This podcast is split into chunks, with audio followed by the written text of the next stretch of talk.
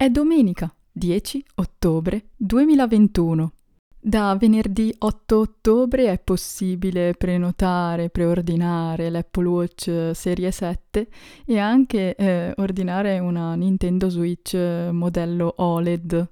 Sono stati aggiornati questi due prodotti ed è curioso perché eh, allo stesso modo hanno semplicemente uno schermo più grande con cornici ridotte e, e essenzialmente non tantissime altre migliorie. Presi il mio Apple Watch Serie 4 e la mia Nintendo Switch proprio nel 2018, eh, vicino, no? E poi appunto sono stati aggiornati questi due prodotti proprio adesso sempre vicini e sempre con la stessa caratteristica migliorata. E, però no, continuerò con i miei perché in fondo appunto sono migliorie minori. E, mh, si pensava mh, magari a una Nintendo Switch molto più eh, con caratteristiche nuove, con non so il 4K eccetera eccetera eccetera, ma niente, il processore addirittura è lo stesso, quello interno e però vabbè, lo schermo OLED sarà sicuramente migliore, come anche quello del, dell'Apple Watch Serie 7.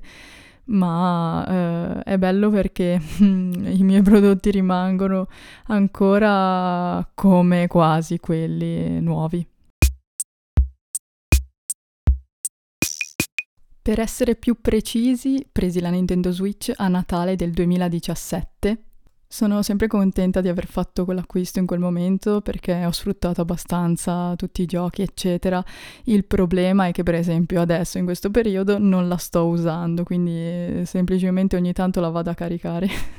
e il brutto è che sì, devo fare e voglio fare mille cose e quindi poi quella è un po' la cosa che tolgo, elimino, come anche le serie TV, che ne so, e invece per tenere i libri e tutto il resto, i podcast, ascoltare, ecco, elimino prima di tutto la Nintendo Switch. Sono usciti quei due giochi nuovi, no? Per la Nintendo Switch, quello di Zelda, Skyward Sword, ma e anche um, Metroid Dread, però niente, non, non, li ho presi, cioè li volevo, l'idea era quella di averli, di, di provarli, ma poi eh, ho visto che niente, non la sto usando in questo periodo e quindi salto, probabilmente mi risveglierò con, non so, Zelda 2, cioè mi sto riferendo a The Legend of Zelda Breath of the Wild 2. Benissimo, direi che visto che eh, il post eh, sull'iPad mini, la piccola recensione ancora non è uscita e uscirà in settimana e quindi poi la prossima settimana ci riaggiusteremo su quella e faremo il punto della situazione, oggi vi parlerei del libro che ho appena finito di leggere, che è Il giovane Holden di Jerome David Salinger. Mi è piaciuto davvero tantissimo questo libro di Salinger e vorrei estrarvi delle piccole parti, anzi forse una in particolare, è un libro che eh, si articola in una maniera mm, tra l'ironico e, mm, e, e, fa venire anche la depressione, in realtà in altri momenti, nel senso che è un po', è un po tutti noi il giovane Holden, nel senso che mm, ha i suoi casini, le sue cose e però arriva a degli assunti, a, delle, a dei pensieri no? che, che, fanno molto ragionare, nel senso che arriva a dire poi veramente cos'è la vita, le, le cose assurde che ci sono, no? magari i comportamenti strambi delle persone, l'ipocrisia, eccetera. Quindi lo sto per dire, sì, è, è un libro secondo me da avere, da leggere. Dai, vi leggo questo pezzetto. Insomma, ero lì che mi preoccupavo di beccarmi la polmonite, con tutti quei pezzetti di ghiaccio tra i capelli, e di morire. Mi dispiaceva un sacco per mia madre e per mio padre, specie per mia madre, perché la cosa di mio fratello Ellie ancora non l'aveva superata. Continuavo a immaginarmela che non sapeva cosa fare di tutti i miei vestiti e dell'attrezzatura sportiva e via dicendo. Di buono c'era solo una cosa. Sapevo che al mio stupido funerale la vecchia Phoebe non ce l'avrebbe lasciata venire, perché era solo una bambina. L'unica cosa buona era quella. Poi me li sono immaginati tutti quanti che mi piazzavano in uno schifo di cimitero e via dicendo, col mio nome su una lapide, eccetera, circondato da gente morta. Ragazzi, quando muori ti sistemano proprio bene. Spero tanto che quando morirò qualcuno abbia il buon senso di buttarmi nel fiume o roba del genere, qualsiasi cosa pur di non finire in uno schifo di cimitero con la gente che di domenica viene a schiaffarti un mazzo di fiori sulla pancia e stronzate del genere. Chi è che vuole i fiori da morto? Nessuno. Penso abbiate sentito l'ironia mista alla depressione, è fantastico veramente questo libro, ve lo consiglio, Il giovane Holden. Stasera poi comincerò un nuovo libro che è eh, appunto Racconti fantastici che vi ho mostrato nel video podcast di Michael Bulgakov, perché ho imparato non è Bulgakov, ecco, sbagliavo, ma è Bulgakov, la pronuncia corretta.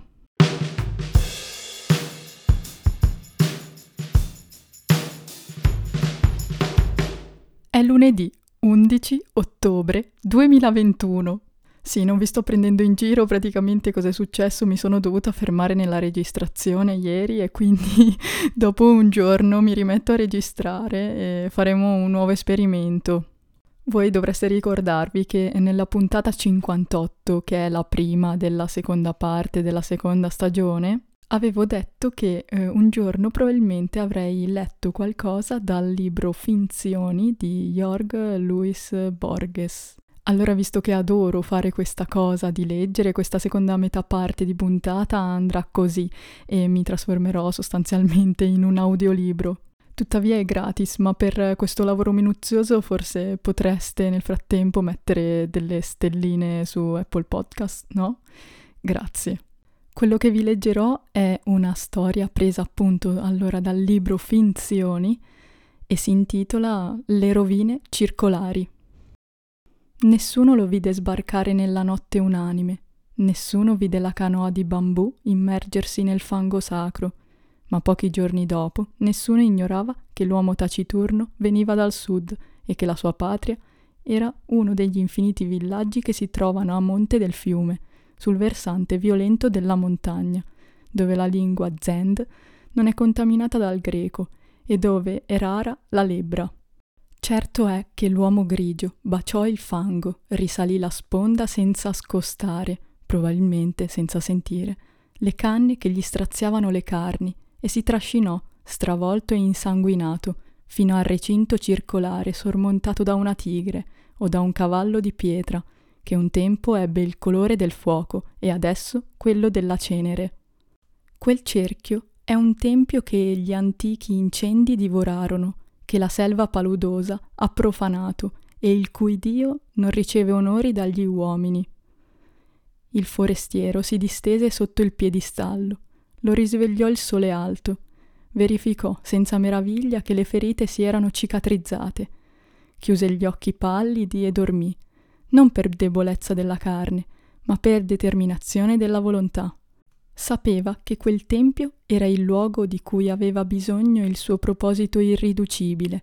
Sapeva che gli alberi incessanti non erano riusciti a strangolare, a valle del fiume, le rovine di un altro tempio propizio, anch'esso di divinità, incendiate e morte. Sapeva che il suo obbligo immediato era il sonno. Verso la mezzanotte lo risvegliò il grido inconsolabile di un uccello, Impronte di piedi scalzi, dei fichi e una brocca lo avvertirono che gli uomini della regione avevano spiato con rispetto il suo sonno e sollecitavano la sua protezione o temevano la sua magia. Sentì il freddo della paura e cercò nella muraglia diroccata una nicchia sepolcrale e si coprì con foglie sconosciute. Il proposito che lo guidava non era impossibile, anche se certamente sovrannaturale. Voleva sognare un uomo, voleva sognarlo con minuziosa completezza e imporlo alla realtà. Quel progetto magico aveva esaurito l'intero spazio della sua anima. Se qualcuno gli avesse domandato il suo stesso nome o qualunque tratto della sua vita anteriore, non sarebbe riuscito a rispondere. Gli conveniva il tempio disabitato e cadente, perché era un minimo di mondo visibile. Gli conveniva anche la vicinanza dei boscaioli, perché si incaricavano di soddisfare i suoi bisogni frugali. Il riso e la frutta del loro tributo erano alimento sufficiente per il suo corpo, dedito all'esclusivo compito di dormire e sognare. All'inizio i sogni erano caotici, poco dopo furono di natura dialettica. Il forestiero si sognava al centro di un anfiteatro circolare, che era in qualche modo il tempio incendiato. Nugoli di alunni taciturni popolavano i gradini. Le facce degli ultimi erano appese a molti secoli di distanza e a un'altezza stellare, ma erano del tutto precise. L'uomo impartiva lezioni di anatomia, di cosmografia, di magia. I volti ascoltavano con ansia e cercavano di rispondere con criterio, come se intuissero l'importanza di quell'esame che avrebbe redento uno di loro dalla condizione di vana apparenza e lo avrebbe interpolato nel mondo reale. L'uomo, nel sogno e nella veglia, considerava le risposte dei suoi fantasmi, non si lasciava abbindolare dagli impostori, coglieva in certe perplessità un'intelligenza crescente. Cercava un'anima che meritasse di partecipare all'universo, Dopo nove o dieci notti capì con una certa amarezza che non poteva aspettarsi nulla da quegli alunni che accettavano con passività la sua dottrina, ma solo da quelli che osavano esprimere, a volte, una contraddizione ragionevole. I primi, anche se degni di amore e di caldo affetto, non potevano elevarsi a individui, gli ultimi preesistevano un po' di più. Una sera, Adesso anche le sere pagavano il loro tributo al sonno, adesso vegliava solo un paio di ore all'alba, licenziò per sempre la vasta scuola illusoria e rimase con un solo alunno. Era un ragazzo taciturno, malinconico, a volte ribelle, dai tratti affilati che ripetevano quelli del suo sognatore. Non lo sconcertò a lungo la brusca eliminazione dei condiscepoli, i suoi progressi, dopo poche lezioni individuali, riuscirono a meravigliare il maestro. Tuttavia, la catastrofe si produsse. L'uomo, un giorno, emerse dal sonno come da un deserto vischioso, contemplò la vana luce della sera, che sul momento confuse con l'aurora, e capì di non aver sognato. Tutta quella notte e tutto il giorno la lucidità insopportabile dell'insonnia si abbatté su di lui. Cercò di esplorare la selva, di sfiancarsi. Riuscì solo a trovare, grazie alla cicuta, qualche brandello di un sonno precario, venato fugacemente da visioni di tipo rudimentale, inservibili. Cercò di riunire la scuola e appena ebbe articolato alcune brevi parole di esortazione, essa si deformò si dissolse. Nella veglia quasi perpetua, lacrime d'ira gli bruciavano i vecchi occhi. Comprese che l'impegno di modellare la materia incoerente e vertiginosa di cui sono composti i sogni è il più arduo che un uomo possa intraprendere, anche se riuscisse a penetrare tutti gli enigmi dell'ordine superiore e di quello inferiore, molto più arduo che tessere una corda di sabbia o coniare in monete il vento senza faccia. Comprese che un fallimento iniziale era inevitabile. Giurò di dimenticare l'enorme allucinazione che lo aveva sviato all'inizio e cercò un altro metodo di lavoro. Prima di praticarlo dedicò un mese a recuperare le forze che il delirio aveva logorato. Abbandonò ogni premeditazione di sognare e quasi immediatamente riuscì a dormire una parte ragionevole del giorno. Le rare volte che sognò in quel periodo non fece caso ai sogni. Per riprendere l'impresa aspettò che il disco della luna fosse perfetto. Poi, alla sera, si purificò nelle acque del fiume, adorò gli dei planetari, pronunciò le sillabe lecite di un nome possente e dormì. Quasi subito sognò un cuore che palpitava. Lo sognò attivo, caldo, segreto, della grandezza di un pugno chiuso, di color granata nella penombra di un corpo umano, ancora senza faccia e senza sesso, con amore minuzioso lo sognò per quattordici lucide notti. ogni notte lo percepiva con maggiore evidenza. Non lo toccava, si limitava ad attestarlo, a osservarlo, forse a correggerlo con lo sguardo. Lo percepiva, lo viveva da molte distanze e da molte angolature. La quattordicesima notte sfiorò l'arteria polmonare con l'indice e poi tutto il cuore, da fuori e da dentro. L'esame lo soddisfece. Deliberatamente, per una notte, non sognò. Poi riprese il cuore, invocò il nome di un pianeta e si dedicò alla visione di un altro degli organi principali. Prima che fosse trascorso un anno, arrivò allo scheletro, alle palpebre. I capelli, innumerevoli, furono forse l'impresa più difficile. Sognò un uomo intero, un ragazzo, ma questi non si alzava in piedi e non parlava, e non poteva aprire gli occhi.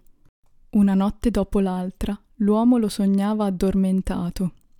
Nelle cosmogonie gnostiche i demiurghi impastano un rosso Adamo che non riesce ad alzarsi in piedi, inetto e rozzo, ed elementare come quell'Adamo di polvere era l'Adamo di sogno che le notti del mago avevano fabbricato. Una sera l'uomo fu sul punto di distruggere tutta la sua opera, ma si pentì. Esauriti i voti ai numi della terra e del fiume, si gettò ai piedi dell'immagine, che forse era una tigre e forse un puledro, e implorò il suo soccorso sconosciuto. Al crepuscolo sognò la statua, la sognò viva, tremante.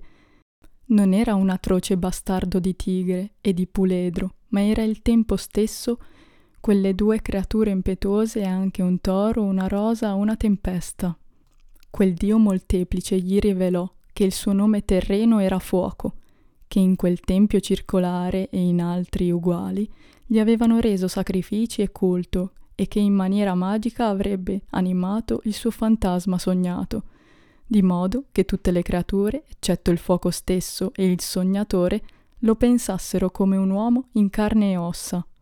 Gli ordinò che dopo averlo istruito nei riti, lo inviasse nell'altro tempio diroccato, le cui piramidi sopravvivono a valle del fiume, perché qualche voce lo glorificasse in quell'edificio deserto. Nel sogno dell'uomo che sognava, colui che era sognato si svegliò. Il mago eseguì quegli ordini, dedicò un periodo, che alla fine abbracciò due anni, a svelargli gli arcani dell'universo e del culto del fuoco. Nel suo intimo gli dispiaceva separarsi da lui. Con il pretesto della necessità pedagogica prolungava ogni giorno le ore dedicate al sonno, rifece anche la spalla destra, forse difettosa, a volte lo inquietava l'impressione che tutto ciò fosse già accaduto. In generale i suoi giorni erano felici. Quando chiudeva gli occhi pensava Adesso starò con mio figlio, o più raramente, il figlio che ho generato mi aspetta e non esisterà se non vado. Gradualmente lo andò abituando alla realtà. Una volta gli ordinò di imbandierare una cima lontana, il giorno dopo sulla cima sventolava la bandiera. Tentò altri esperimenti analoghi, sempre più audaci. Comprese con una certa amarezza che suo figlio era pronto per nascere e forse impaziente. Quella notte lo baciò per la prima volta e lo mandò nell'altro tempio, le cui rovine biancheggiavano a valle del fiume. Prima, perché non sapesse mai che era un fantasma, perché si credesse un uomo come gli altri, gli infuse l'oblio totale dei suoi anni di apprendistato. La sua vittoria e la sua pace vennero appannate dal tedio. Nei crepuscoli della sera e dell'alba si prosternava davanti alla figura di pietra, forse immaginando che il figlio irreale eseguiva riti identici in altre rovine circolari a valle del fiume. Di notte non sognava, o sognava come tutti gli uomini. Percepiva i suoni e le forme dell'universo come impalliditi. Il figlio assente si nutriva di queste menomazioni della sua anima. Lo scopo della sua vita era raggiunto, l'uomo si mantenne in uno stato di estasi. Dopo un periodo di tempo che alcuni narratori della sua storia preferiscono computare in anni e altri in lustri, lo svegliarono due rematori a mezzanotte. Non riuscì a vedere le loro facce, ma gli parlarono di un uomo magico in un tempio del nord, capace di camminare nel fuoco e di non bruciarsi. Il mago ricordò bruscamente le parole del dio. ricordò che fra tutte le creature che compongono l'ombre, il fuoco era l'unico a sapere che suo figlio era un fantasma. Quel ricordo, all'inizio rassicurante, finì per tormentarlo. Ebbe timore che suo figlio meditasse su quel privilegio anormale e scoprisse in qualche modo la sua condizione di mero simulacro. Non essere un uomo, essere la proiezione del sogno di un altro uomo. Che umiliazione incomparabile, che vertigine. A ogni padre interessano i figli che ha procreato, che ha permesso, in un momento di mera confusione o di felicità. È naturale che il mago temesse per l'avvenire di quel figlio, pensato viscera dopo viscera e tratto dopo tratto, in mille e una notte segrete. La fine delle sue riflessioni fu brusca, ma annunciata da alcuni segni. Dapprima, dopo una lunga siccità, una remota nuvola su una collina leggera come un uccello. Poi, verso il sud, il cielo che aveva il colore rosa delle gengive dei leopardi. Poi le fumate che arrugginirono il metallo delle notti. Poi la fuga, panica delle bestie. Perché si ripeté ciò che era successo molti secoli prima. Le rovine del santuario del dio, del fuoco, vennero distrutte dal fuoco. In un'alba senza uccelli il mago vide abbattersi contro i muri l'incendio concentrico. Per un istante pensò di rifugiarsi nelle acque, ma poi comprese che la morte veniva a coronare la sua vecchiaia e ad assolverlo dalle sue fatiche. Camminò contro le lingue di fuoco. Esse non morsero la sua carne, esse lo accarezzarono e lo inondarono senza calore e senza combustione. Con sollievo con umiliazione e con terrore comprese che anche lui era un'apparenza, che un altro lo stava sognando. È stato un esperimento, spero vi sia piaciuto, questa storia mi era piaciuta e ho voluto riportarla. Grazie infinite se siete arrivati fin qui, per la puntata 63 è tutto. Grazie mille per l'ascolto. Buona continuazione. Ciao.